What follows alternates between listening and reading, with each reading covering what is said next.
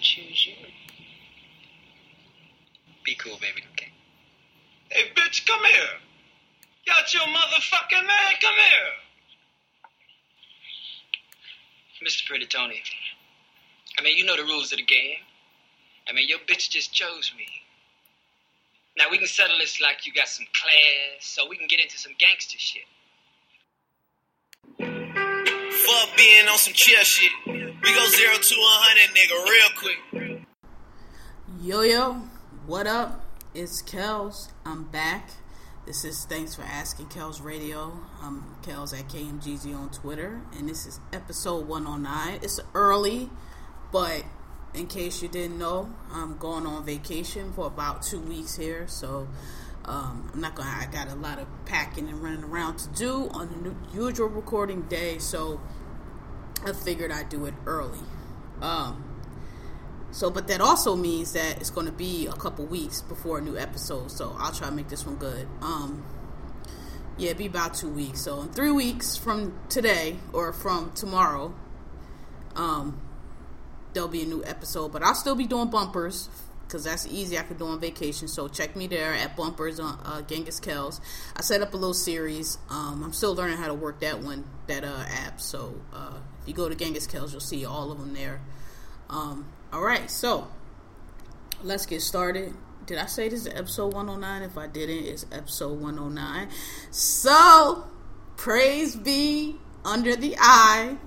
Um, I don't know. I, I guess I'll make this a, a, a yours and negative slash current events. It just occurred on my way home. Um, Queen Rihanna has a new. I'm gonna say new man. I don't know. You know. You know Rihanna don't be claiming niggas and and um. But I, I, I well we'll get into it. But I'm gonna say new man. Um, he's exotical looking. Actually, he looks like if you put Chris Brown and and Drake's face together that's what this dude looks like, which I think is extremely funny.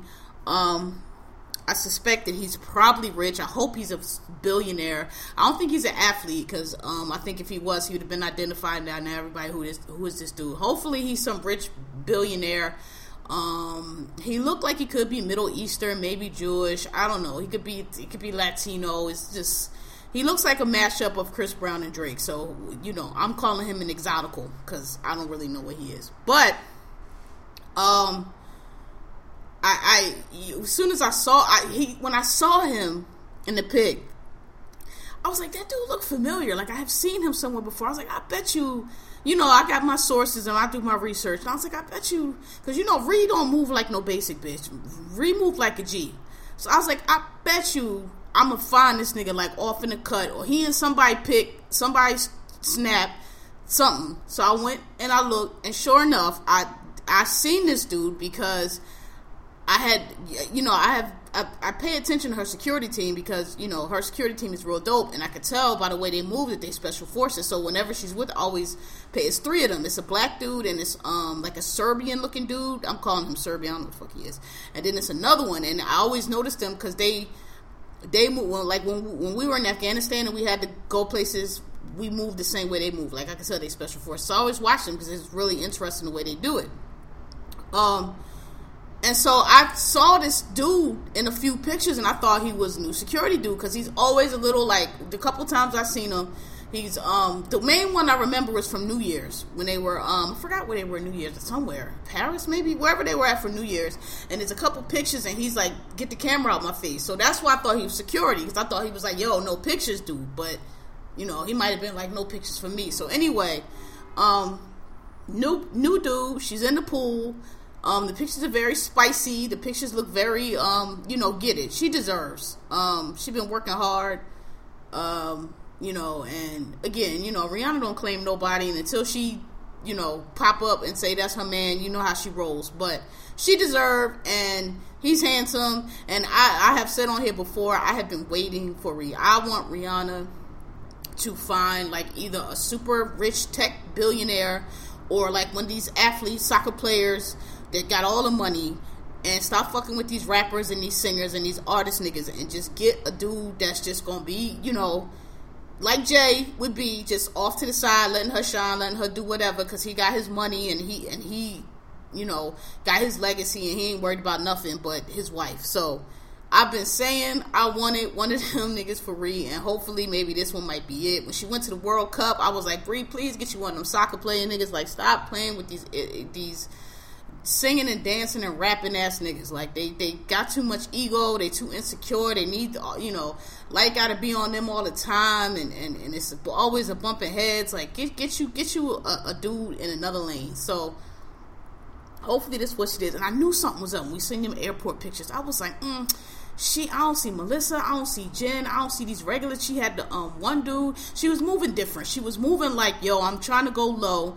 I'm going on vacation. This ain't a bunch of shit. Um, I'll be back. So I was like, something's afoot. I don't know. Maybe she's you know trying to deal for a new movie role or doing some business deal. She don't really want hype. I knew it was something though, because I was like, she ain't rolling regular. She going through the security different. She ain't got the people that she usually got with her. She, you know. So shout out, great. I'm so I'm so excited. We got a new man, y'all. y'all know I stand for him. I'm gonna talk her up. I swear to God. All right. Um, the second thing is I just want to give a real quick. Well, no, not yeah, yeah, yeah. I want to give a real quick shout out to Serena's Vanity Fair cover. That cover was fantastic. Y'all know Vanity Fair's pregnant covers go way back. Like they've done them for years. Like the first one I, I can remember, I don't know if it was the first one, but the first one I recall was with Demi Moore, and that was like back in 92, 91, 93, maybe a while ago. That's the first one I remember. I know they've had a whole bunch of them. Um, and so Serena's on this one, and she looks great. Like somebody said they airbrushed it or photoshopped it. I'm not. I don't. Maybe. I mean, I guess they. I mean, they photoshopped everything, but her her thighs and her um butt, you know, Serena's thick as grits, look very slim. Not very slim, but slimmer than they have. And I just was shocked by that because you know, usually when you get pregnant, all that stuff, you know, g- g- blows up. So she looks slimmer. Like her stomach was her stomach, and even her breast. Well, I don't know. Her breasts look they look like pregnant breasts, but she looks slimmer. She looked her body looks slimmer, which and I know you can like work out when you're pregnant, and they say if you if you do it. If you do do whatever you could do while you're pregnant, it, it helps you not gain so much weight. It helps you, you know, get rid of it once you've had the baby. So I don't know, maybe. I mean, we know she was playing in a match pregnant, so I'm sure she his, you know, does whatever. But um, she looks really good. It was a fantastic cover. I haven't read the article yet. I will. Um, but the cover was great, and um, that leads me to the second topic, which is John McEnroe, who fixed his mouth yesterday to say Serena's a great player, but if she played when the men, she'd be ranked 700. Listen, you sexist piece of shit. We went through this back in the 70s with Billie Jean King and that fuck ass nigga she played who said that, you know, she couldn't beat the, the, the worst man on the tennis uh, court because she was a woman and you know of course they so inferior. And Billie Jean King took his ass out there and, and slung him all around that court and beat him. And John McEnroe um, you have seven Grand Slam titles I believe. Serena has 23 now. So she has way more than you. And honestly I I would put my money on uh, Serena on the court right now against you on the court. She'd serve you into the wall my dude. Like Serena is no joke, okay? I am not saying she could beat the number one man in the world, but 700, like, come on, my dude. Like, she, please. I think Serena would definitely be in, like, at least, I don't even know how men's tennis work anymore, but I was at least top 100, top 50. I don't know about you know, top one because it is a faster, stronger game. Like, but come on, man. She would, number 700 I bet you she beat you right now with your little slow ass game you used to play. Serena's serve is Serena serves like a man. The men serves be like 110, 120 miles an hour. So do Serena's. Okay, the next fastest serve in the in the women's game be like 80, 90 miles an hour. Serena be serving that ball 100, 120. So it's gonna be coming at you just as fast as the men serves. So I don't know what the fuck you talking about, dude. Whatever. Um, bet you can't beat her. Um, yeah, that's all I wanted to say on that. Like that's you know, if John John McEnroe is a, is an asshole. I mean, he's been known to be an asshole, and like, dude, it's 2017 talking about oh she would on that. That's that's just like y'all Nick. That sound just like when the uh, people talk about the WNBA. Oh, you know, we could get a church league together and beat them. You think you think they'll get you on that court and run you to death? Them motherfuckers is the best athletes in the world. They spend all their life playing ball too. They will run your ass ragged. You think you, you think it's easy to win a gold medal? Okay, nigga. In any Charles Barkley and all the NBA players get on the court with them girls, with them women, and say them women can play. So if they saying them women can play, they definitely gonna beat you. Um, moving on. That's all. That's all I'm gonna get at that. Fuck John McEnroe, silly ass bitch. Um, BET Awards. Um, they were well. I don't know. The awards were okay. New Edition was great. New Edition was fantastic. I think there was a, a performance in the night. New Edition, you got to get them their roses. Why they them niggas always perform. Them niggas always perform. Them niggas always do a great show. They almost all them. I don't think not one of them dudes is under forty. Um, Ronnie DeVoe almost 50, and they go out there and they just go on autopilot and they just give you an outstanding show. And compared to some of that other shit we saw, a lot of them performances, and people was on Twitter like, "Oh, we just getting old." We're not getting old we're not getting old because there's been some award shows and some other performances that I saw from these little young dudes, and I don't know all their names. I might know the songs, or I don't know the songs, but I know their names. The Yachty's, the Lil Uzi Verts. I, you know, I, I don't know all these niggas, but I, I, I probably know the song or heard the song or, or know you, like recognize you when I see you, and I've enjoyed some of these performances. So it ain't that we just aged out and what is this bullshit. It ain't that. These performances is just not great. They were not great. A lot of this music is trash. I don't like it. Um and that's just that. And this BET Awards, um, you know, Bruno Mars was really good, but Bruno Mars is always good. And you niggas try to get him out the paint on Twitter too, talking about he appropriate. Y'all wish y'all would look up words and understand the context and know what things mean. Appropriation means when you just take a culture and put it on and act like it's yours, and you don't um, give pay homage, oh sorry, homage, or give credit to where it came from, like what white people do when y'all just like, oh, you know, run up on something that people been doing for millions of years and say you discovered a whole country, even though it been a whole bunch of people just been living here for centuries and got culture and everything, but y'all just stumbled on it. So that's cultural appropriation, okay? Um, and honestly I, I, hate that whole conversation because again i think it's dumb because again you you millennials and 90s babies you know y'all only know segmentation but when i was growing up all music was on the radio you had top 40 you had top 20 you had um, dick clark had all uh, every radio station just played good music. Okay, you had Hall and Oates, you had the Doobie Brothers. It wasn't all this segmentation shit. You could turn on any channel and you would hear Bruce Springsteen one song, Michael Jackson the next song, Madonna the next song, Janet Jackson the next song, Paula Abdul next song, Commodores the next song. It wasn't all. It was just what was people listening to. What were the good songs?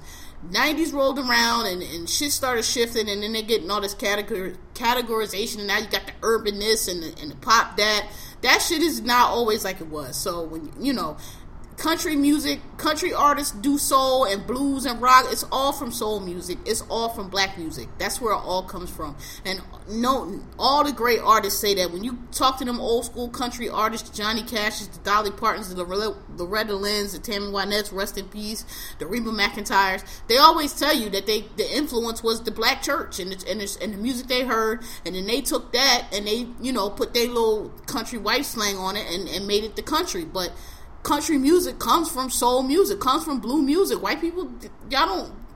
Nothing in this country have y'all started except like racism and and oppression. Like none of the culture of this, the culture of this country is black. Like music, the entertainment, all of that. We started all of that shit, and then y'all, you know, come running up and slap your name and face on it. All right, so the whole conversation is dumb. It's not just because somebody is white and they're singing quote fingers black music because even what y'all call black music we need to discuss because again it's all really when you break it down all black music.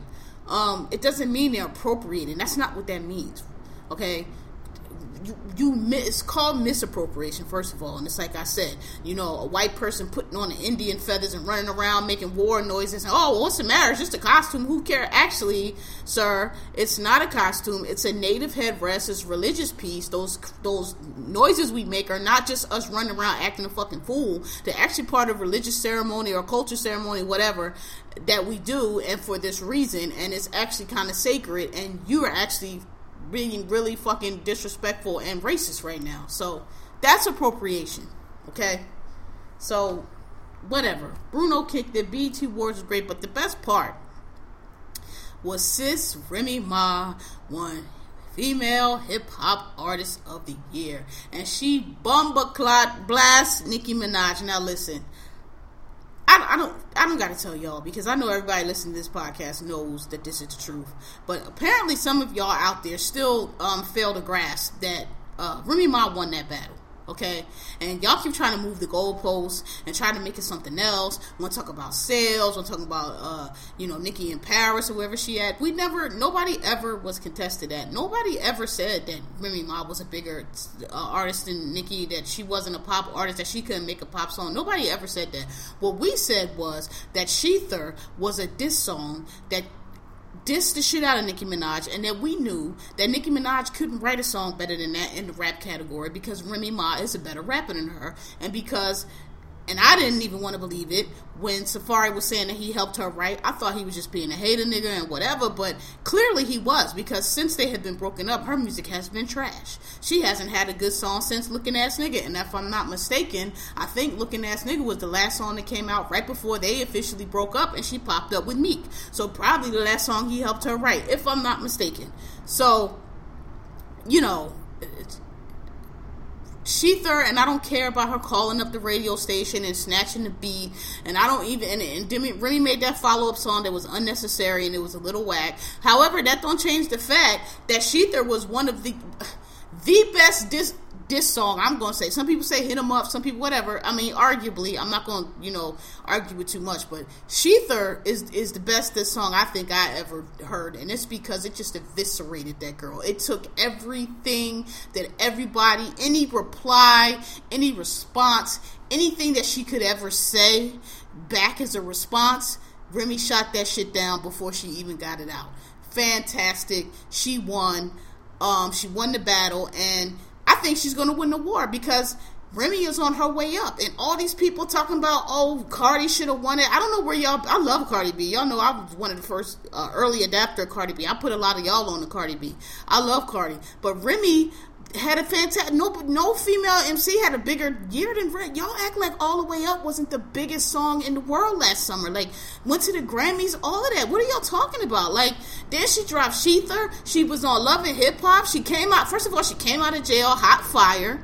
Okay, and when she came out of jail, I was on here saying you niggas talking about, oh wow, um, Nicki and them shook. I was like, ain't nobody shook. Remy got to prove herself. Like it ain't like she was like on top of nothing when she went in jail. She was a struggle artist, so she gonna come out. Yes, she got skills, but you know, ain't nobody really shook. Remy been in jail for seven years. She got to come out and shake the table. Well, she came out and she shook the table. The table was shook. The table was flipped over. The table was still wobbling. She flipped the table okay? And she had the best year of any female artist last year, and um, I, she's hungry, and and she's been in jail for seven years watching this chick win all these awards with no competition and do all this punk shit and go at these, and you know, little white girls like she does. So I don't understand this. Oh, her, you know, her career is over and she not going. Nicki is is whack. Nicki is corny. All her songs are trash. Nope, they don't chart. She yeah, she gets on the shows because she's Nicki Minaj, and you know that's the white. That's the only female rapper the white people know, and and she got that little young audience. So yeah, they're gonna put her on the show. So what? They put fucking um who them Milli Vanilli niggas on shows too. That that don't mean anything. Remy is hot. She's hungry. She's coming up, and like she said, I'm not. I'm not on your. Chick. Even Remy said it. No, I'm not on your level. I'm not a huge pop star. Um, but you know, I'm doing my thing. I'm hip hop. I'm doing what I do. I'm tr- I'm trying to get to that level. And and listen, Nicki is way too pressed about reminisce for somebody to be out here talking about she's a non motherfucking factor. I'm sorry, because if if you don't call up radios and get songs snatched from non motherfucking factors, you just make a better song. Uh, when Meek came at Drake, Drake ain't call up nobody. Drake made back. Drake made the first joint, which I can't remember the name of it, and then he made back to back. Slayed that nigga. Both Drake songs was better. That's how you do it. So if you could have made a better song, you would, but you can't and you ain't used to competition. So now you calling up, you getting shit snatched. You whack, you corny. Everybody sees you. You on uh, Instagram uh, talking about you gave up the goodies since you 34, 35 years old doing that dumb high school shit. Um, you know, whatever. Shout out to Remy. Shout out to coming on the mic. I know a punk bitch when I see one, and I know a real bitch when I see one. And Remy got up on that mic as a real bitch. I'm going to keep coming at you. You're not going to do nothing because you can't out rap me, and you're not better than me. And all you can do is spin around on the Instagram and talk about niggas can't spell Prague and all this dumb, corny shit you've been doing. But that's not making your songs hot, and that's not making nobody check for you. So whatever. I'm gonna keep making these hits. Plus, I'm gonna bring out Young M.A. Plus, I'm gonna bring out Cardi because you know it's all love over here. I don't need. I, I'm I'm good enough that I don't need to be trying to suppress all competition so I can be the best. So blow, finish, boom. Um, speaking of, we saw a little vine. I don't know what day it was. Saturday, Sunday. Cornball. Listen, man. I am a native of Philadelphia. I'm born and raised in Philadelphia. All right. This Meek nigga, like he don't speak for me. He don't speak for that my city. Somebody on Twitter, they had a good point. They was like, he do act like a North Philly nigga. North Philly niggas are known to be shady. They known to be like, what's the word? Um, I don't want to say not real because it, it, it's a lot of gangsters and it's a lot of thugs in North Philly that are real. But but if there's also put it like this: North Philly is an area of Philadelphia that's known for being rough and rugged. Joe Joe Frazier's from North Philly. It's known for being like about that life. Niggas in North Philly, you know, known for being really rough. But you got some niggas in North Philly that's not really rough. They like punks but they try to they try to ride off of that reputation. Yo, I'm from North Philly, and they think that they, they really bitch ass niggas. That's who Meek is. You you can tell because Meek's not a real gangster, and, and Meek one of them niggas he rapped or whatever, and the real thug niggas kind of you know all right, leave that little nigga alone, him let him rap. That's Meek. So Meek does nut shit, and it makes me mad because he make my city look crazy. He make us look whack. Philadelphians, we are proud people. We are rowdy people. Y'all know we boo Santa, we boo Jesus. We don't care. Don't bring that fuck shit around here. Get fucked up around here. That's Philly. All right, all day, every day. I don't care. Like it, don't like it. I hate that this nigga make it just doing this corny whack shit, trying to jump Safaree. Like, dude, you not date, you not dating Nicki. He not dating Nicki. Nicki on the gram playing herself with Nas. Like, I mean, what is this? What you trying to jump him about? What you mad about? What like? Safaree for what say whatever you want to say about Safaree. Call him whatever you want to call him. He I don't know whatever happened, but he's been classy. Okay, the whole time he never said nothing bad about her. He has never put her business in the street. He has had plenty of opportunities and plenty of interviews. People wanted him to say stuff and give her digs and, and drop tea, and he has never done it. He remained classy. All he says was, "Look, you know." I messed up. She moved on. People outgrow. She he's not. And in, in, in, meantime, she didn't call him all kinds. She was trying to play him with me to call him all kinds of names. Every time she turned around, she trying to play him. She trying to embarrass him, calling him whack. This is a nigga that she has known since she was 12 years old. Okay, and again, I don't care what a person has done to you. Y'all could fall out. He could be the biggest fuck boy. He could, you know, cheat on whatever he did. I'm not saying it wasn't justified, but like you don't people who who come who knew you when before you were anything and who helped you when you was nothing and y'all ground y'all grinded together and now you up and you fancy you don't front on them. You don't front on those people not publicly. Y'all could fall out but you don't do that to people like that because those are the real people. Those are people who knew you when. These new fancy niggas are only around you because of who you are and what you got this nigga knew you when you was nobody okay? When you was in Baisley project so I just to me people who do that I, they're not trustworthy and I don't fuck people like that because you can't you can't people like that can't be trusted because they do that to, to, to people like that they'll do anything to anybody. So I just never I you know, I think Meek's corny. I think the whole situation's corny. I think Safaree has carried himself well. I think he's been very classy. I'm sure that, you know, he, he doesn't seem to take himself too seriously. He seems like a goofy guy. And plus, I saw him at Pride. I mean, and I thought, you know, and, and Safaree's Jamaican. You know how you know how the West Indians get with the gays. So, you know, he seemed to be a decent dude. He seemed to be an okay dude. He seemed to not, you know, he doesn't let what people say and, and, and shit seem to get to him. He seemed to be very secure. He don't seem to take himself too seriously. He seems to be, you know, uh, appreciative of the role he played. And no, and and it seemed like your girl's the one that's corny, and that really became apparent when she got with Meek because them two was like, you know, birds of a feather flock together though. So you know, that's all I'm gonna say on that. But Meek jumping out to jump jump Safaree, that's corny Safaree went on the Snapchat. He had on all white, and nobody really grabbed him. And then I guess some people said he's he's a punk because he ran away. This how I know y'all not real because eight niggas, five whatever, you can't beat. I don't care who you are. You can't beat five, six, seven, eight dudes. So when you somebody trying to jump you, the best thing you do is run away before they get to jump on you. Okay, so you know you niggas will stand there and take a beat. Hey, do it. But you know we grown. I had on my good. He had on his good white, his nice outfit. He wasn't trying to get that shit dirty. I don't blame him. I would have ran too. Plus, y'all some bitch niggas. Y'all really wasn't. He ain't run. He just ain't let y'all get him. Y'all wasn't gonna do shit. You, if you really felt a way about Safaree, you want to have, you could have jumped out yourself and fought him one on one. But you were you were whack dude. You a cornball. We could tell me you was in court crying and cocking pleas talking about you not against. So we we already know what it is. He don't represent my. He kicked out. He kicked out. He don't represent my city. Um, please don't go to Philly thinking that niggas is like Meek because you will get fucked up. Next, interview from BET Awards with Joe Amigos. if y'all haven't seen the clip, please watch the clip. I've come on here before and I said I think Joe is a hater. I, he is a hater. He's angry, he's salty. Some of his criticisms are legitimate, but when you are a hater at your soul, it just corrupts everything that you do, and you can't even give, you know, valid criticism because it's not coming from a place of of trying to help. You you coming from a hating ass place, and so even valid criticism gets tainted. But what I will say about that clip that started that fight. So what I'm talking about is there was an interview for I don't know if they were doing a podcast or they were just doing an interview, but it was Joe, DJ Akademiks, and and who's and Migos. And so they're doing this interview, and you know Migos is from Atlanta, and they got the Atlanta accent. And DJ Akademiks, basically, long story short I'm not gonna get into the accent and could he be understood. The first couple times I ain't really understand what he said either. Whatever. You Atlanta people Southern people get really like uptight about about how they talk and how we try to play them. It's not, and you know how how people think because of Southern accent. It's not a Southern accent. I've heard Southern. I've been all over the South.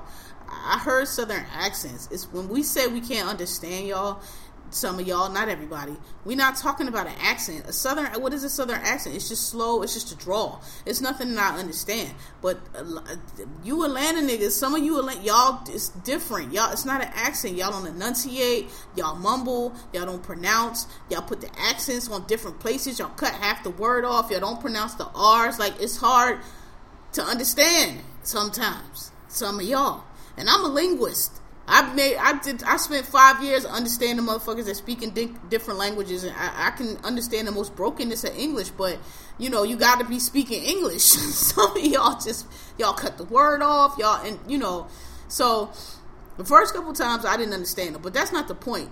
The, the, the dude was playing the you know how like you we call it in Philly. I don't know. It's, it's called different things, different places. In Philly, we call it dickhead say what. Like you be playing with your cousins, y'all be laughing. You be like dickhead say what. They be like what? Dickhead say what? What? Dickhead say what? What? And they keep. You see how many times you can get them right. Dumb niggas will just keep going. Most time people catch on. That's the game. We call it dickhead say what. Some people say asshole say what. You know these nuts. It's one of them stupid games where you know oh what's what's over here these nuts. You know trying to catch a dude like.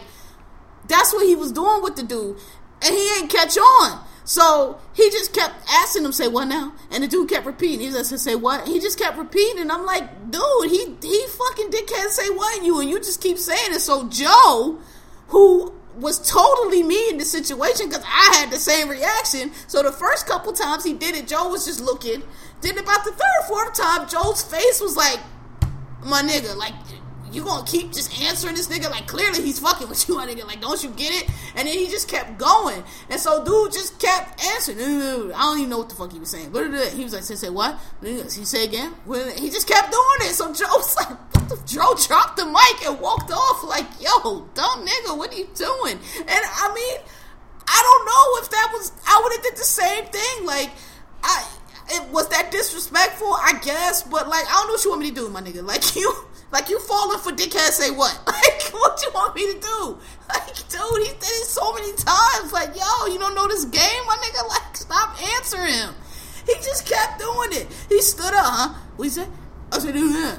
I said, dickhead. Like he just kept doing it. So Joe just walked off. So then I guess Migos took that as disrespect, and they stood up and y'all gotta watch it. Watch the clip. I'm not caping for Joe. I'm, I don't give.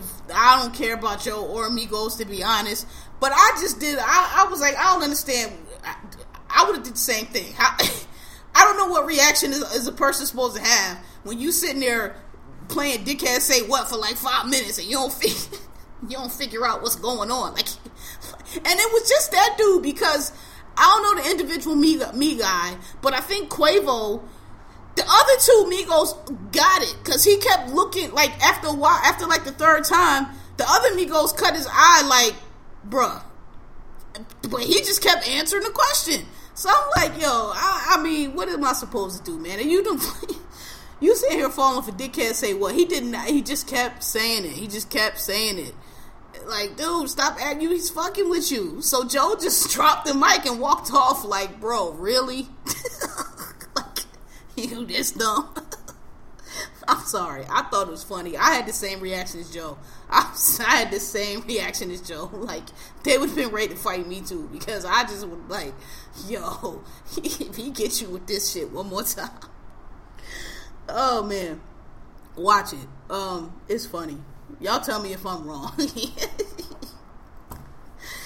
oh God. Um, but uh, you know, I guess Migos felt the way because Joe be hating on a lot of these on, a lot of the young rappers. And by the way, this related to another podcast where you know everybody was oh Joe was trying to screw uh, school Young Yachty and Young Yachty and he signed to a 360. Well, an article came out a couple days ago that Yachty has made. I think it was is it 43 million a whole bunch of money this past year.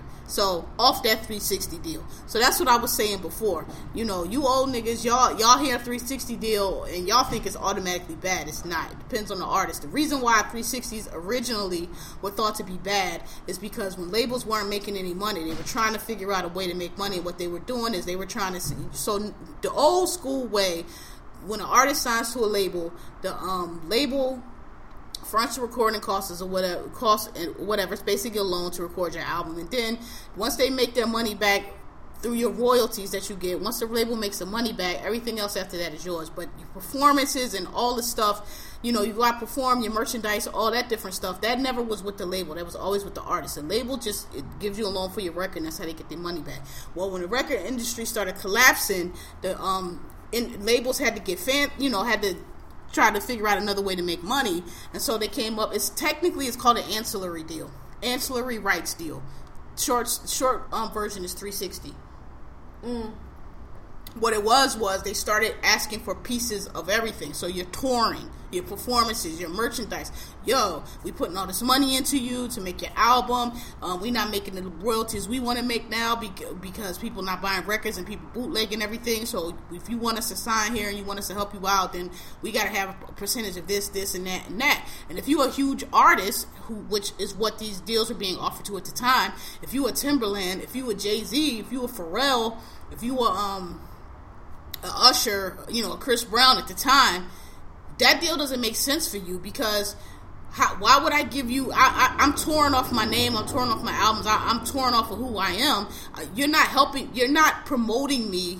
You're me being signed to your label and, and your promotion, quote finished promotion, is not what's getting me these shows. My records are getting me the shows. So why I'm gonna give you a piece of my merchandise?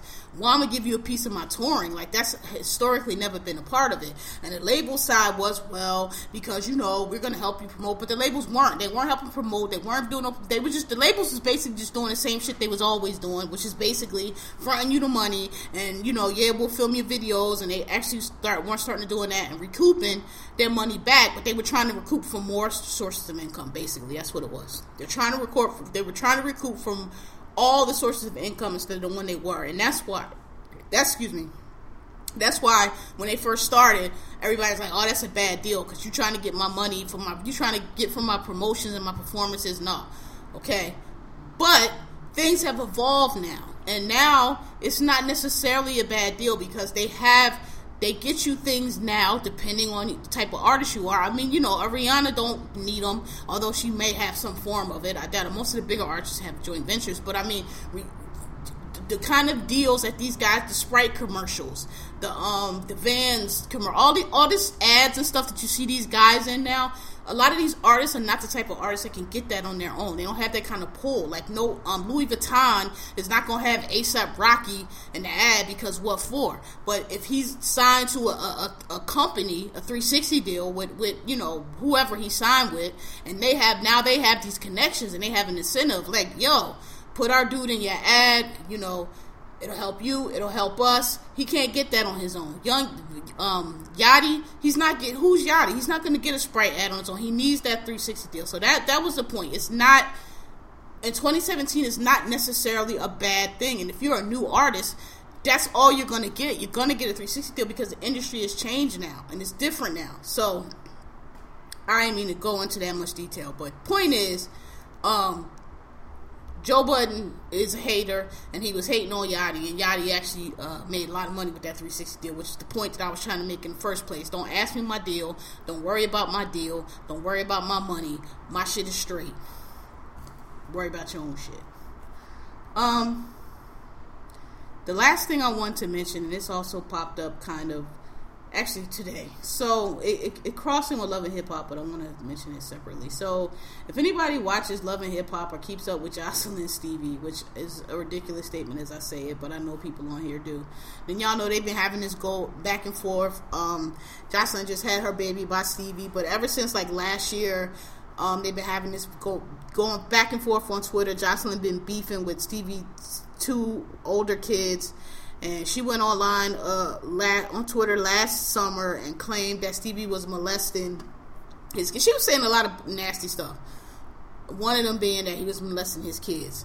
At the time, everybody was like, "Oh shit, this is fucked up." Joseline lost her mind because we thought she was talking about the little kid, Eva, the little daughter, all the way up to this season. But apparently, she was talking about the older daughters. And her story is that they was saying stuff about her, which I don't doubt.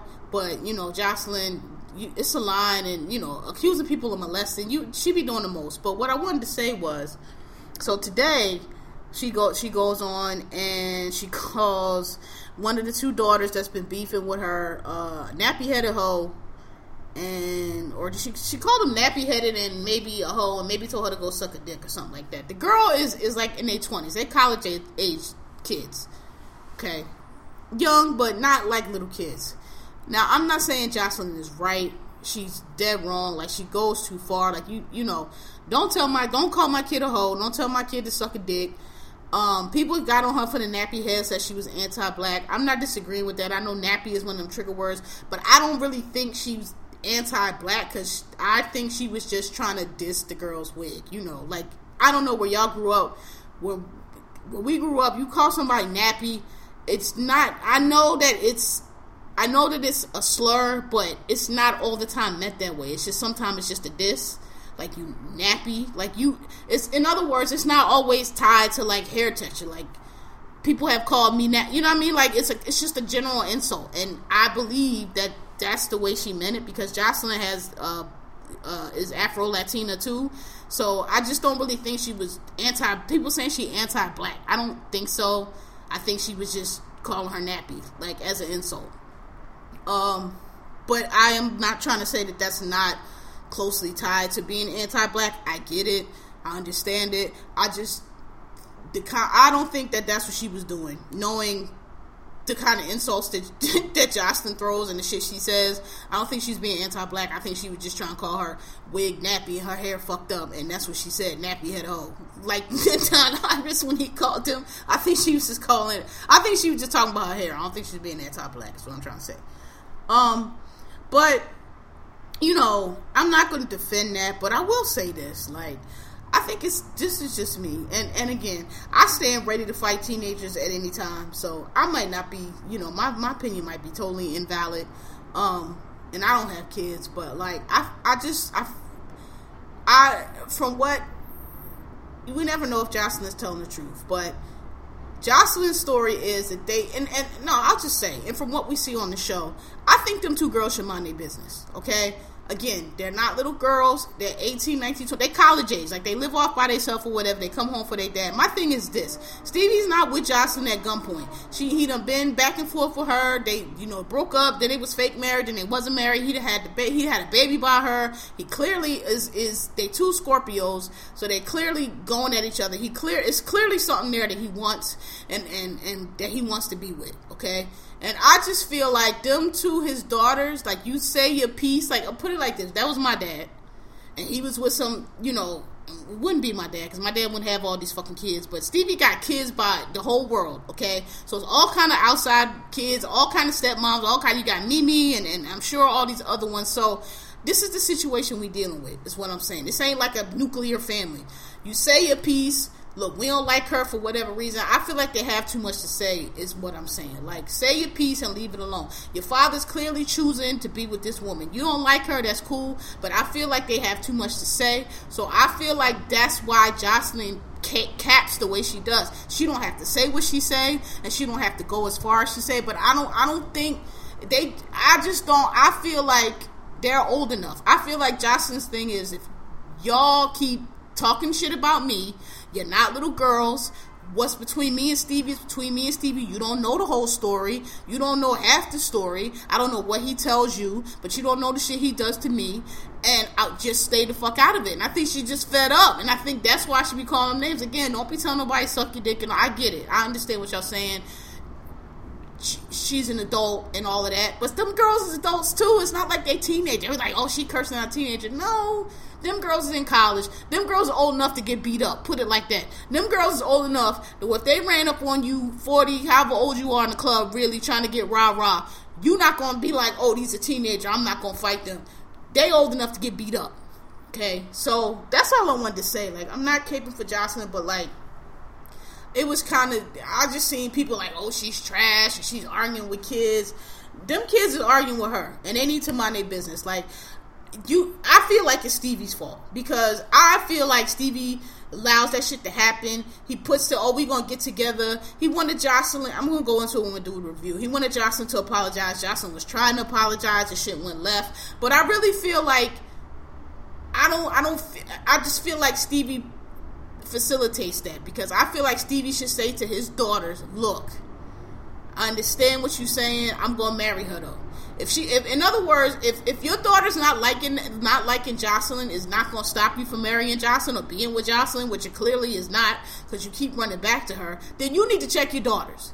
You know what I'm saying? Like, don't make it seem like oh, baby girls, if, if if y'all don't get along with her, then that's it. She dead. I'm not messing with her no more. Cause that's that's bullshit. Cause you are still messing with her. So basically, you trying to play both sides. And when you mad at Joseline, you make her the bad guy. And and and you always making her the bad guy because you let them sit there. You wanted Joseline to apologize to them, which is cool. She should have apologized, but they need to apologize to her too and stay out of her business. Like, like you know, you need to let them know. Look, leave her alone. She gonna leave you alone. Now, if she start messing with you and you ain't messing with her and you come up for her, then I'm gonna sit her down and I'm gonna give her the ultimatum. But you know, I feel like he doesn't do that. I feel like he lets his daughter say too much and talk too much, and you know, we don't like that hoe and this a bit. I think it's his fault, and I feel like you know they try to make Joseline the bad guy, and Joseline, you know, she's trying to do better, and I just don't think she has the tools because she keeps getting caught in this loop where she does better for a little bit and then she gets on the internet and does these things. And I'm not really sure why. I feel like she maybe she just feels attacked and she wants to, you know, but you gotta, you know, if you want to. I don't know. Maybe you need some behavioral therapy. Something you need somebody to, to give you some tools. I ain't saying you got to be no punk. I'm not saying you got to, you know, but you need somebody to give you some tools to deal with this kind of stuff like because because going on on twitter and telling people telling somebody's daughter to suck a dick and calling them that like that's not that ain't it. You know what i'm saying? That ain't it. I ain't saying you gotta like them but like that ain't it. That's so you know she takes two steps forward she takes three steps back and i just feel like you know i don't know if it's cocaine or or she just stopped her therapy too soon because I believe her when I think she says she wants to do better and, she, and I think she tries, but once it doesn't work or it gets to a certain point, then she just reacts, and I that's the part I feel like she's stunted at. She gets stuck in this reaction cycle, and I, I think she need to like try to figure out how to work her way out of that. And that's okay. So that's what I'm saying on the Twitter bit. And yeah, I think that's it for current events. Um, oh, I'll, I'll, also mention um, Philando Castile. So they announced today that they settled with his family for three million dollars. That's not enough money. And you know what? I was this. I, I, just dawned on me the other day. So y'all know that you know. Well, some of y'all don't know if you're new listening. I was in the Marine Corps, and then I worked in it uh, for see. I worked in the intelligence community. We call it the IC for um, a few years before I went to law school. So um, I did intel for like ten years before what I'm doing now. Actually, what I'm doing now is is a derivative of intel. I just do it for corporations instead of government. Um, but when we were in Afghanistan, um, and Afghanistan is a wild, lawless place. Um, so just know that when I tell you these stories. Um, and you know, I, I, worked high value targets, and these are like the highest of the high guy, like Mullah Omar, Osama bin Laden. Those are the kind of guys we want, right? And so, you know, we do all different kind of missions, and you know, you you you follow guys for months, and you the whole, you know, you do all kind of shit. The point being to get these bigger guys. Sometimes you got to bomb villages. Sometimes you got to follow guys for months, for years, just trying to get them, you know, just trying to intercept that one phone call or, or waiting for one of them to make a mistake. I mean, that's how they got Bin Laden. Basically, they followed his his imam around for for years and years and years. Finally, caught them slipping. That's how you do it, right? And um, sometimes when you're in Afghanistan, um, depending, you know, you have tactical missions, you have strategic missions. Sometimes you get some intel and you know, this guy's planning on something, or you know, this guy is a logistics uh, genius, and if we if we take this guy out, then we severely hamper their ability to you know conduct whatever, whatever, whatever. So you know, sometimes you got to kill niggas. Sometimes you you know, if if if you can, you drop a bomb. Um, if you can't, you got to send you know, you got to send special forces actually in there, you know, on the ground and you know fight, go wherever they need to go.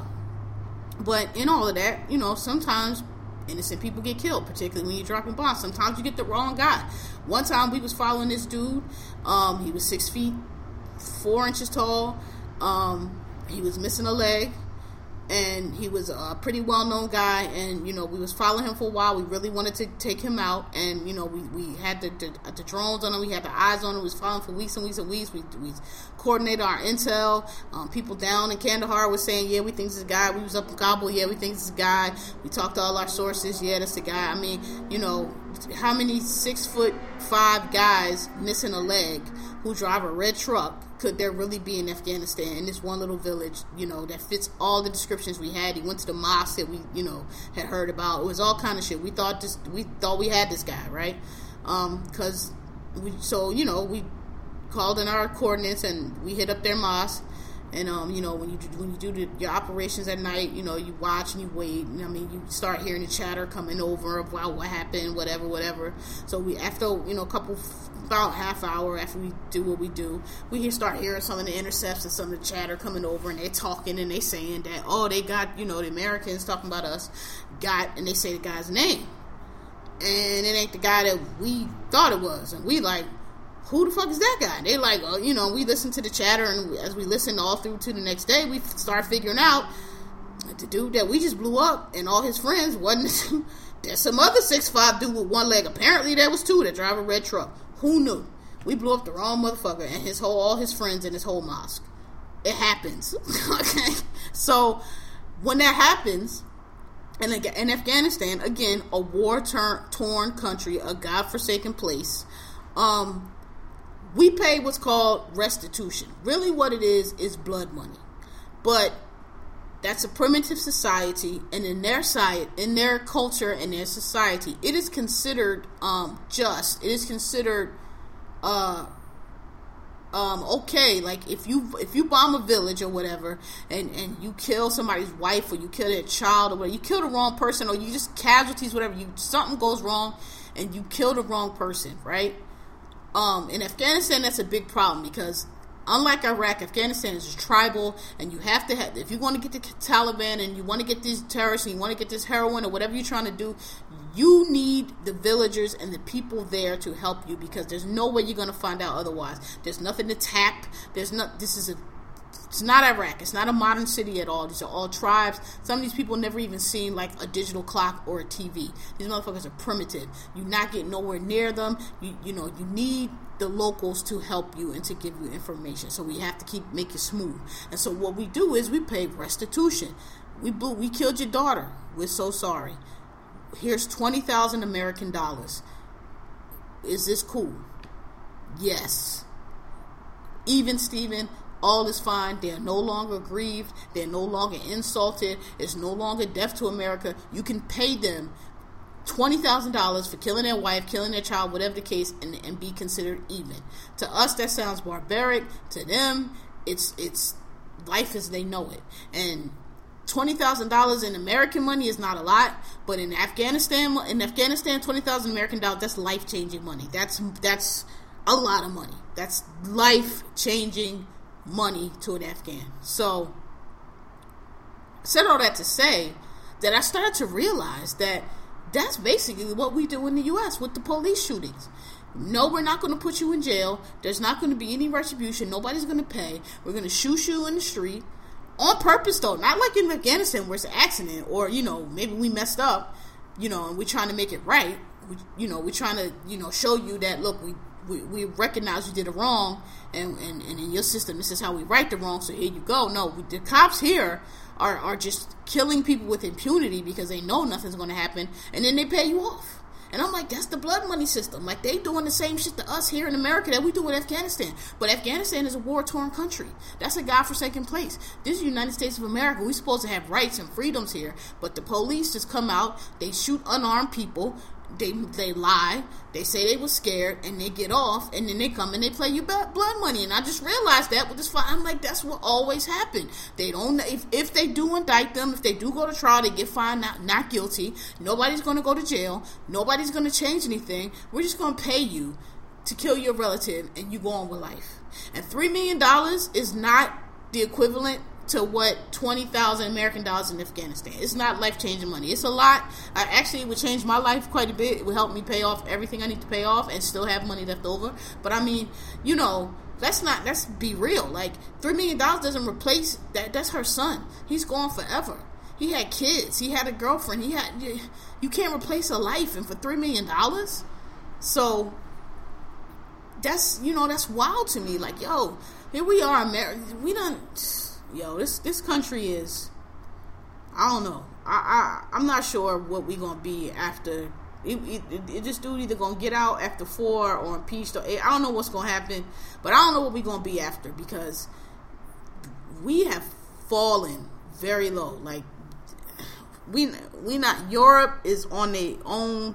They they doing things. They're leading the world. We're over here just a bunch of monkeys in a shit pile. So and we play we pay blood money. So we can't call Taliban and all these people savages and, and, and evildoers because we over here killing people, our own citizens in the streets, and we playing blood money and just marching on like, you know, we at war. So I don't know. I just I sat up last night and I was like, "Yo, this is this is crazy. We playing we we playing blood money. Like we we might as well be in Afghanistan. Like in Afghanistan, I can shoot you, I can kill you you know, and I can pay. Like I got on here last week and I told y'all you can't kill people with impunity, and you can, because that shit will come, you know, back around. Something something's gonna occur, but like, wow, like you know, we we, we just kill people and play blood blood money, and that's just supposed to be okay. Ugh. So yeah, that's what I want to say about that. They got three million dollars for for that man for killing that man like that for no reason following the law, doing everything he's supposed to do, and you're just gonna kill him and pay him three million dollars, pay his family three million dollars, and, and keep it moving. Uh, yeah, okay. So move on from that to our shows. Um, let's do Queen of the South first. Hopefully y'all are watching that. Um, watch Claws too. Um, I'm not gonna do Claws, but watch it. It's a good show. It's on uh, TNT. Uh, Niecy Nash, Karrueche. It's a really good show. Um, Queen of the South. So, uh, this last episode, actually, yeah. Wait, did I do Queen of the South last week? I did. So it comes on again third. Oh, okay. I get it. I'm doing this early, so ain't no Queen of the South. It hasn't come on yet. I gave y'all the last episode. My bad. Um. Oh no, no, no. My bad.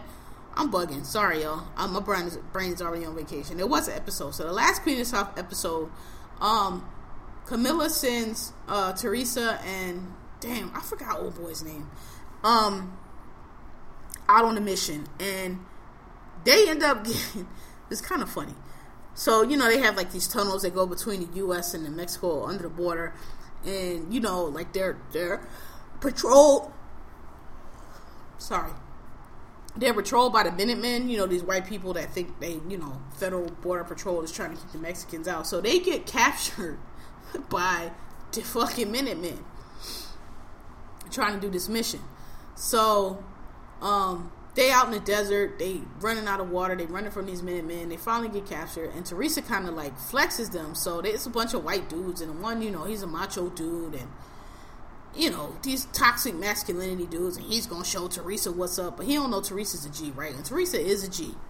So she finesses them, right? So she's they like, yeah, we gonna call we gonna call border patrol we gonna turn y'all in or whatever and teresa like you can't call border patrol. Don't you know these they all get bribed? Like i'm from mexico. They make me work for this. Let me work with you and and and um i'll help you out. So basically what she wants them to do is this tunnel that that they um went out because it's being used by the, the, the rival drug crews to bring stuff over. So they want to get rid of the tunnel. So they she flips it to get these minutemen to think they helping. So she gets them to blow up the tunnel right? And so it's funny part because when they blow the tunnel up, like she gives them the whole plan and everything, and this one, you know, the the, the um woman hating dude, he all mad and oh this fucking bitch or whatever. But the other dude, the leader dude, he's impressed with her. Like, oh, you my kind of woman, you know. You you a soldier, you, you know these explosives and shit. Like he getting it chubby for her. So after they do the plan, they blow the tunnel up. He turns, he's like, "Well, you need some papers or something." Like he's like, "Cause I'm single." this motherfucker. It just shows you how like it was just a good scene of like how dumb these motherfuckers are. Because like he's you know a minute man, he's patrolling the border and he's trying to keep these bad hombres out. And he done fell in love with Teresa. Now he's trying to marry her so she can come over here with some papers, which is quite illegal. It was just funny. It was a funny scene. it's just like that's just how the motherfuckers be. Um, yeah. So they do that. Um, they blow up the tunnel, but um, the uh, Teresa's the, the, dude that I gotta figure out his name. The dude um that she's with gets taken. So he tells her, "Look, you go, you go, go back to Camilla, tell him what happens." But she don't. She doesn't. She she she goes and she gets him out, and that's how they come up with the plan. She doesn't leave him there. So they get back, and you remember I told you her boyfriend is out now, so she's dealing with him. They get back. You know, they tell Camilla what happens, and he's like, "Look, you really should have left, but I'm not gonna forget that you didn't leave me there. They was gonna kill him. They was gonna kill him. They was out in the desert. It was hot. They was, you know, she wasn't gonna make it. So she got herself back in the in the truck and got them out of there. So he tells Camilla this. Meanwhile, her boyfriend is trying to get her to tell on Camilla still with the feds. So, and I told you before, like when um the shit started, her boyfriend was working for Camilla. Her boyfriend was the um the trafficker, and he she was just kind of his girlfriend and doing whatever. She didn't know nothing about this. But now the tables have turned, and he's still trying to call the shots. And she tells him, she's like, "Look, before you know all this happened, you know I was just your girlfriend, and you call all the shots, and you decide what happens for both of us." She's like, "But that's over." She like, you know, because I'm I'm I'm the boss now. Basically, like I'm the captain now, and I don't know what you're doing with these feds. I don't really know if I can trust you. I thought you was dead. Now you're trying to get me to flip on Camilla. She like, so I'm not doing that. She like, I you know I chose my side. You got to choose your side. Either you going with them feds and do what y'all do, or you going to do what I'm doing over here. But I'm not going with the feds. So you need to make up your mind. And um, and I don't think he can be trusted. So they they were um in this bar and she's talking to him and the feds come in and she looking like bitch. And he like, no, I swear to God, I didn't call him on you. I didn't know they were gonna be here. I don't believe him. I, I think that he is. I think that he is uh, a Fed and gonna and, and told them that he's gonna turn her in. Like I don't trust him. I don't trust him at all. And Teresa doesn't trust him either. She's she's trying to, but I can tell. You can tell by how she's dealing with him that she don't really trust him. She not she don't really believe him. She pretty much knows that you know he'll probably turn her in. So I expect that she's gonna have to kill him because, like I said last week, he seems like he doesn't realize how much she's bossed up.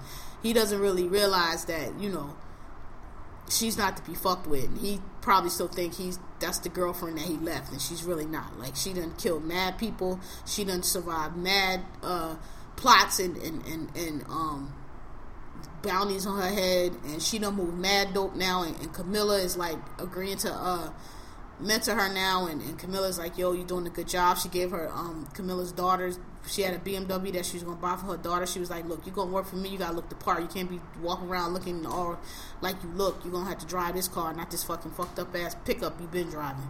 So she gives her the car. So you know, I mean, you should Camilla's still not to be trusted, but Teresa like, look, I'm I'm doing this. I'm not doing that. I'm not gonna go be no fed. Fuck that. So that's where we leave off. That she tells her boyfriend, who's Güero. Her boyfriend's name is Güero. I just don't know the dude she works with's name. I gotta get that. She tells him, look, you're gonna have to decide. So that's what's coming on this week. And I, um, when the season two. The second season starts. I told, remember how I tell you it always starts in the beginning when she's already the kingpin. So the first scene it starts her and um uh, her bodyguard, they walk into this hotel and um, she go she's going to like smash this dude and you know they, they do whatever and then after when they get done she pulls out a gun and shoots this guy and I have a feeling that the guy that she shot is Wedo. Um, they didn't never show his face, but I just have a feeling it was the way they setting it up. I think that it, that was her killing Wedo. So we're gonna see. Um, because I think he's a Fed. Okay. So that was Queen of the South excellent show. Y'all really should watch it. Season one's on Netflix. Moving on to Queen Sugar, favorite show on TV. Um, this episode was kind of a transition episode, so we still don't. Um, Ralph Angel still hasn't told them about the, the, the will, but he's talking to Darla about it. I still think Darla wrote that fucking will or or put that will up there. Um, Hollywood, who gets on my nerves because I told if y'all watch the show, y'all know that Hollywood had a whole wife that he was hiding from Aunt Vi, that he was still married to, trying to get her Obamacare, that he kept from her. And I said then, like, dude, having a wife because if you divorce, she has like mental issues and she needs medical care, and so you can tell somebody, look, I just want you to know I'm married to this lady. We, we, we not together no more. It's just she got a mental issue. She need to be on Obamacare. You tell somebody that. If I don't want to deal with it, she don't want to deal with it. But that's not something you keep from somebody. That's something that when you keep it from them, they're going to think that it's more than what you're saying it is. Because, nigga, you could tell me that. Aunt Vi's older. Aunt Vi's like a 55, 60. She ain't no little young, little silly little girl that'll get mad about something. She'll understand something like that, right? So that Hollywood does that. So Vi starts fucking with him because she like, you got me out, you got me out here looking silly, and all this time you done had a fucking wife. You could have told me this shit, right? True. So Vi's not fucking with him. Vi starts, you know, just went out one time and was just dancing with some dude. Just dancing with the dude. She don't even know this dude. This dude just asked her for a dance. And this nigga getting his feelings and then ran off and took a job on the goddamn oil rig because he saw Vi dancing with some dude. Like, oh my god, my nigga. Like, you had a whole wife that she was lying about all this time and now because she dancing with somebody you running off on an oil rig and, and so i don't know he gets on my nerves he's very immature and i need him to grow up so this episode, um, I guess there was like an explosion or something on the oil rig, and um, Vi's trying to reach Hollywood and she can't get him. So it's this great scene where she actually drives to see, like, I guess the guys are coming back from the, the rig, and she drives to see, like, you know, if he survived or whatever, because she calling him on the phone, it's just going to voicemail. She's not able to reach him. They're not releasing the names. Like some people died on this rig or whatever, and they're not releasing the names. So she goes to um you know, to make sure he's okay. And it's a good scene because there's people falling off the bus and everybody falling off, and it's not Hollywood, and it's not Hollywood, and it's not Hollywood. And you see her start to panic, like, oh shit, people just getting off, getting off, and she like, Oh, and then finally Hollywood comes off the bus. And I was like, Hollywood plays too much. Even in this scene, like, nigga, you could have been the first one off the bus. Why you like the last nigga to get off the bus? Like, he just, uh, I like Hollywood. Hollywood's a good dude, but like, he needs to grow up. And it's just like, stop playing games. Like, oh, y'all, they've been going back and forth. They've broken up because of this. She's dancing with this dude, and he ain't even trying to hear. Like, it's not even really nothing to explain. Like, she didn't even know this guy. Like, I'm just dancing with him. Like, all it is for that when you done had a whole fucking wife. So, hopefully they'll make up with that. Um, I told y'all about uh Micah, who's the son.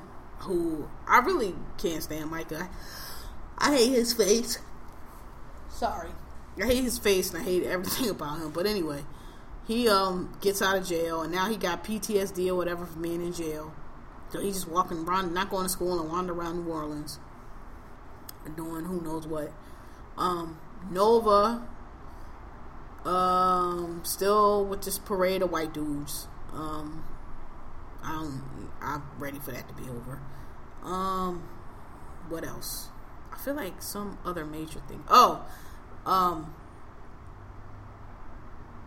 Blue, uh, Ralph Angel and Darla go on a little date, and um, I don't know, Ralph. They their relationship is annoying to me too because she's in rehab or whatever. He trying to talk her out of her rehab, talking about, well, what you going to meetings for? You know, you should be all past that. That's not how it works. Like that's how she needs to stay sober. That's and who just does that? Who tries to talk people? She going to her meetings. She don't what the fuck she's supposed to do. Like who tries to talk them out of that? I don't know. Their relationship is very immature to me. They went out to eat, and he only brought enough money for just for them to eat. So the waiter came and made fun of um Blue's doll. So he orders all this ice cream, and then he don't have enough to pay the tip because oh, I just bought enough for for, what we gonna have. Like nigga, who? I don't know. They they relationship is just immature to me. It's very Ralph is just, in the book. He's kind of a, a fuck up. So I guess this is their way of trying to portray that. But he's just very just just a nigga with just no doesn't think ahead doesn't just i don't know he's i can't explain what but he irritates me he's just like that dude, that dude that only brings enough to the restaurant just for what you're gonna eat. Like, you know what I mean? Like the dude who insists on wanting to grow soybeans when your sister's trying to build y'all a generational wealth and you mad because you want to plant some soybeans and that's all you want to do. Like one of them dudes, just small time, small thought, small brand dude. Good dude, but just not, you know, doesn't have the range. That's that's what I'm trying to say him or Darla. Like they just both get on my nerves. The whole relationship gets on my nerves because it's just so like y'all are just like teenagers out here with y'all's mentality and like where y'all at. Um. Yeah. What else? What happened with Charlie? I told y'all she she uh forged um, Davis's signature on the on the paperwork. She Davis hasn't found that out yet. Um, and hopefully when he does, it won't be no problem because she owes he owes her. Um. Oh, Nova does this job for like um, trying to get people out on bail because you know her nephew and I guess she was saying people go go into jail and they can't bond out and they just be in jail for bullshit. Like her nephew, if, if it wasn't who, if his dad wasn't who his dad was, and his mom wasn't who she was, like he would have just been sitting in jail and he didn't even do nothing. You know what I mean? Just because he didn't have a license and registration, you just be sitting in jail because you don't have bail. So she had a little rally for that, and um, I think that's it. Like there wasn't really a whole lot in this episode. It was, it was um, one of them transition joints. Um, yeah, I think I think that was it for Queen Sugar. So, last but not least, Love and Hip Hop Atlanta. This episode, so this goes back to what I was talking about by Joseline. I'm not going to talk about the whole episode, but there was a scene at the end again where Stevie and Joseline and his daughters was supposed. So Joseline was supposed to apologize to these daughters for saying the molestation, molestation stuff, which she should have. She was wrong for that. She came to apologize and she said, I apologize, I was wrong for that. And then she's trying to tell them, she was like, you know, but I feel like I always feel attacked because every time I do these things, it's like I'm always the bad guy, but Stevie does stuff too. She was like, you know, I had to get that first abortion. Like he forces me to do things. He does things to me too. It's not just me. And I've and y'all just always make me the bad guy. And you know, the daughters really weren't trying to hear it, and they were very aggressive. Like Joseline was, y'all know how Joseline is. Joseline turns up. Joseline did a little cry, but she was calm. She wasn't, in other words, Joseline stays ready to throw hands. She has a totally, she's very confront, the, the, confrontational disposition that she has when she's talking to a Karlie Redd or when she's talking to anybody else. She didn't have them with these girls. She didn't come there to fight. She came there clearly to like, okay, y'all gonna be upset. Y'all can say what y'all want to say because y'all Stevie daughter. So I'm gonna just let y'all whatever. But the girl was very hostile. She was banging her fist into her hand. She, I don't know why you. She was just not accepting the, the apology. She was getting very aggressive. Joseline never raised her voice. Joseline never moved. Joseline just stayed stayed where she was at. The girl jumping up on her seat and everything. The sister, everything. These is two, you know, they 18, 19 year old girls. I mean, they grown, but they, you know, they Joseline like 30 something, right? These is kids. Joseline never moved. So when the girl jumps up and getting rowdy and just just flipping off their mouth, Stevie not saying nothing. Stevie not like, yo, calm down. Stevie like not saying none of that. Um, Joseline says, look, okay, well, you know you can't beat me, right? So the girl's like, "Oh, you you challenging me to a fight, and y'all." You, she did not challenge you to a fight. What that's what you know you can't beat me was. Look, I'm here to apologize. You need to sit down. You need to calm down because we're not going to fight. I'm not going to fight you. You're not going to fight me. And you can't beat me anyway. So, what is basically what is all this you doing right now? All this rah rah and yelling and aggressive shit you're doing. You sit down and relax because it's not good. That's what Joseline was telling. She didn't challenge her to a fight. What she was saying to her was, You need to calm. She never moved. She never flinched. She never raised her voice. When they walked out, Joseline looked at the security and was like, Really? Y'all hyped her up to do that? Y'all hyped her up to do that? Basically, she was like, I ain't come here for this. I really was trying to apologize. I really didn't have to be all this. And and so I didn't think Joseline was wrong in that situation. She went, the, the girls went and told Mimi and everybody else that Joseline taught, challenged her to a fight. And so I think that that's why Joseline be acting like she does. I'm not saying that the things that she says are out of line or that she should say those things. She certainly shouldn't. But I, I see what she's talking about. Like, yo, I'm not always the bad guy. This guy does. Look at this guy does stuff too. Look at he got all these outside kids. He be lying. He be cheating. He does a lot of shit, and it's always me. Like I'm just a piece of shit. Like he don't be doing stuff. And that Luke and she did not challenge them girls to a fight. She never did. That girl was aggressive from the beginning. Joseline just sat there. All Joseline let her know was, "This not gonna go. You think it's one way, and it's the other. That's it."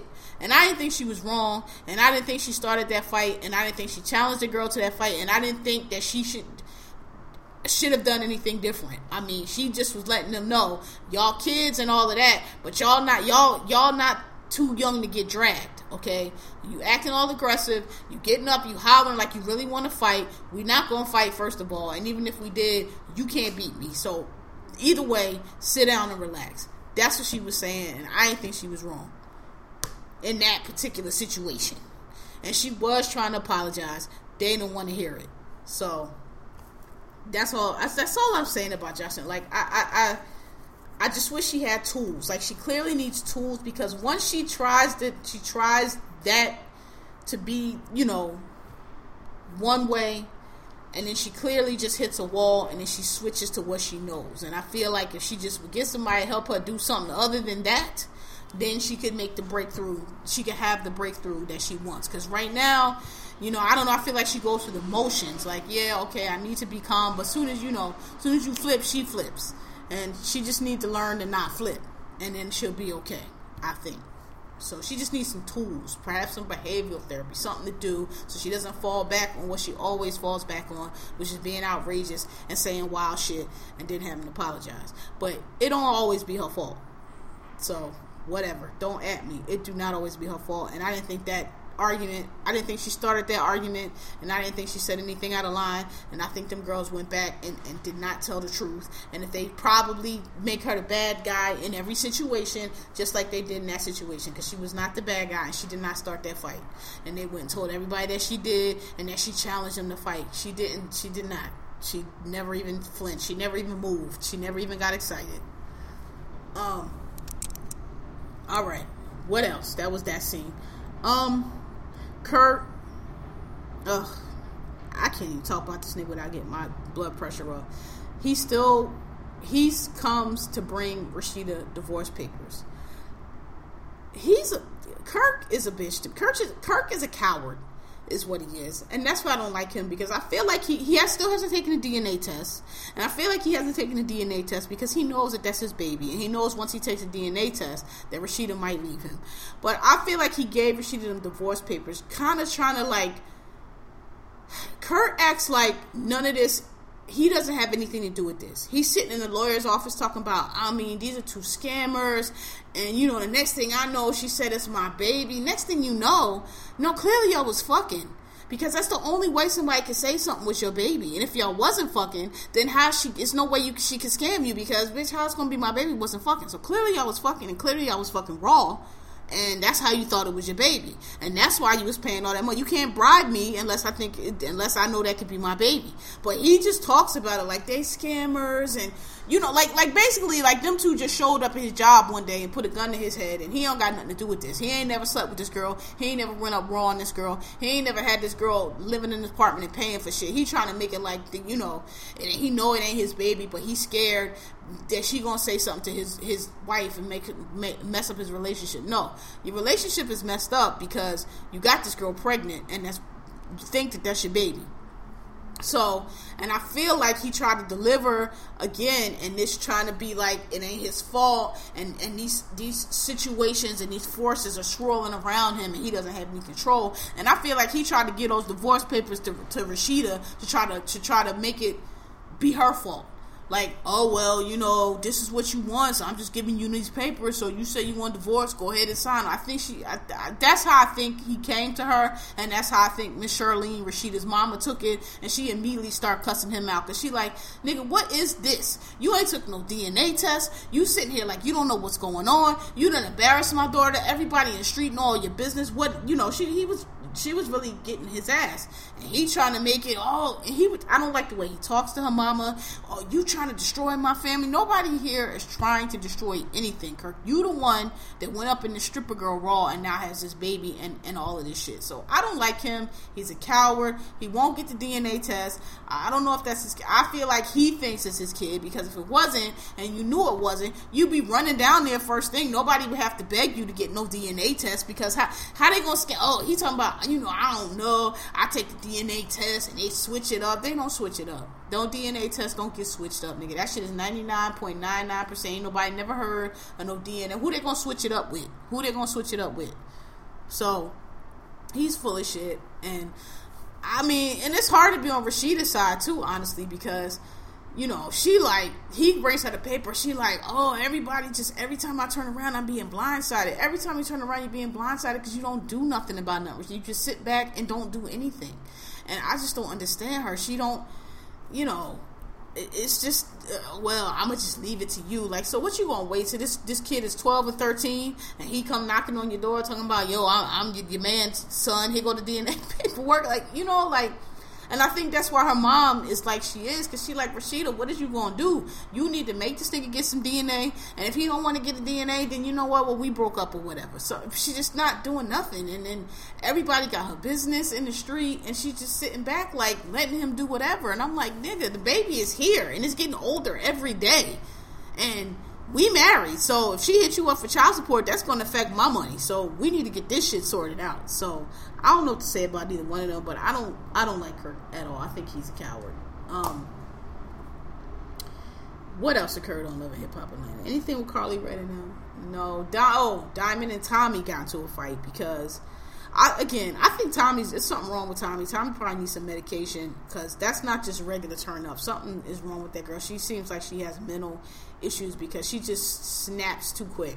So they go there. They suppose them from so from the fight before where she got mad at, at, at Don for mentioning Joseline's um, name at the party. Which okay, perhaps she shouldn't have brought Joseline up at that particular time. But I ain't think it warranted all that Tommy did, the throwing of the wine and all that. That was unnecessary. Um, so they supposed to be apologizing for that. And then Tommy is like, just keep turning up. So she was just talking to Don. Don was, Don was like, listen, I understand. I, I get it. I was just trying to. Joseline had asked me to try to get bring y'all together, and I thought that would be a good time. But I realize now, you know, I was at your thing, and I probably shouldn't have brought that up. Nobody wanted to hear about her. Cool. Don was like apologizing. Tommy just wasn't trying to hear it, and you know because you was there for me, and I don't understand, and I'm just right now I'm trying to I'm trying to get myself, and anybody could get it. And Dom was like, "What? What's she talking about?" She was like, "I, I anybody I talk to anybody how I want." Dom was like, "No, no, no, not gonna talk to me, crazy. Like I came here to apologize, and I don't know what you're talking about right now." So they get to fighting again, arguing again, not fighting, but arguing again because Dom was like, "Girl, like you." listen, I came to apologize. You still trying to turn up about it. I explained to you what happened, but you know, you're not just gonna you're not gonna kick my she basically hit her with the Joseline. You're not gonna kick my ass. So stay your punk ass over there. you're a fake ass gangster, which I believe, like I don't I mean Tammy tried to hit Joseline with a car and all that, but I think Don would with the fist game Tammy can't beat Dom, and Dom was not intimidated at all. Dom was like, "You a fake gangster. You stay your ass over there." Um, and whatever. So that's how they left that. But I just thought it was funny because I, I don't, I, I don't think she, uh, Tommy don't want. None. I don't care how many mugshots she got. Tommy don't want none of Dom because Dom be throwing them punches like Tommy Hearns. Dom punched that girl dead out of her wig twice. So, she don't want it with. Dom. Dom throw punches from the shoulders like you supposed to. Her and Joseline be. Her and Joseline throw punches like you supposed to, with mean intentions, like Mike Tyson used to say. So, yup, that's it. Um, yeah, American Gods is over. Uh, Game of Thrones hasn't started yet. Um, yeah, and oh, we had an hour and nineteen minutes. So I've been talking to y'all for a while. All right. Um, go check me out on bumpers again, Genghis Kells.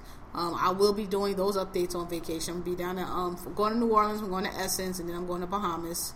So I'm gonna get nice and tan because you know I don't have one thus far. I'm gonna get my almondy complexion, and I just need a break. It's gonna be my birthday. My birthday is next what Tuesday, July 4th, whatever day that is. So I'll be turning that uh, my next age. Um, I'm old as hell um, in Bahamas, and um, yeah. So I'm looking forward to it. Um, check me on bumpers at Genghis Kells. Um, they paying me so, and y'all been listening. Thank you. Please rate. Go to iTunes, please, if you can. I know they make it a whole bunch of steps, but helping it out. Some of y'all have. Thank you. I saw some ratings on there. Rate me on iTunes, please. Rate me on SoundCloud. I check SoundCloud a, a whole lot more often than check iTunes, but I do check them both. Please rate me. Um, I, I, see y'all out there. Y'all like the show. More listeners. Thank you so much. Um, I'm going, you know, keep going with it. I keep. I'm a. Um, I might switch up the day because I want to get. I want to do like some video. I want to do a. Um, I want to video some of mine so y'all could like. It'd be more like a conversation and like put that on YouTube. But I, I don't know if I'm be able to have time for that during the week because I work. So we'll see. We'll work that out. Um, I'm gonna, I'm gonna have some guests when I come back from vacation. So thank y'all for listening. Um, thank y'all for you know, shouting me out on Twitter and, and, retweeting me and telling your friends. And please still do. And please follow me on Twitter. And please rate me and please like me. And again, the email is thanks for asking podcast at gmail.com. If you got any shows you want me to cover, any topics, like I try to pick the shows that I feel like well that are interesting or that you know I, I, I think people I know people watch or are interested in or might want to hear my take on. So if it's one that you can think of, um, let me know. Um, the Mist, which is from st- another Stephen King book, is on Starz. I've only seen two episodes of it so far. I'm not really, I don't have an opinion yet. I have to watch a couple more. They put The Mist on TV a few years ago, and I didn't like it. Like I said before, it's hard to do Stephen King on TV because his writing is so ill and it's so deep that it's, it's they, they often miss it. it. it really needs like a, a, full feature film. But this is a series on Starz, so so we'll see. The first couple episodes, though, I don't, it, you know, it wasn't bad. I just it hasn't really, the plot hasn't really really kicked in yet, so. Um, this third episode I'll watch, but that might be interesting if I want to see on Starz. All right, so what am I gonna call this? Um, episode one hundred nine. Mm, I don't know. Something to new flame. I don't know. It gotta be related to Rihanna. It gotta be related to me and Rihanna. Uh, Rihanna's, uh, you know, Navy. We, we apparently we have a man for the summer, so you know our new man until the next man. That's that's what I'm gonna call it. Episode 109, our new man. Maybe. I don't know. We'll see. We'll see what happens when I go up. Oh, and I think I'll post this early, so y'all probably had this episode. Yeah, because I'm, I'm leaving. I ain't gonna have time tomorrow. So yeah, I'm gonna post this uh, for y'all in the morning. All right. Thanks for listening to Thanks for Asking Kels Radio. Um, check me out on bumpers at Genghis Kels. And um, see y'all next week. Or, sorry, see y'all in a few weeks. Peace.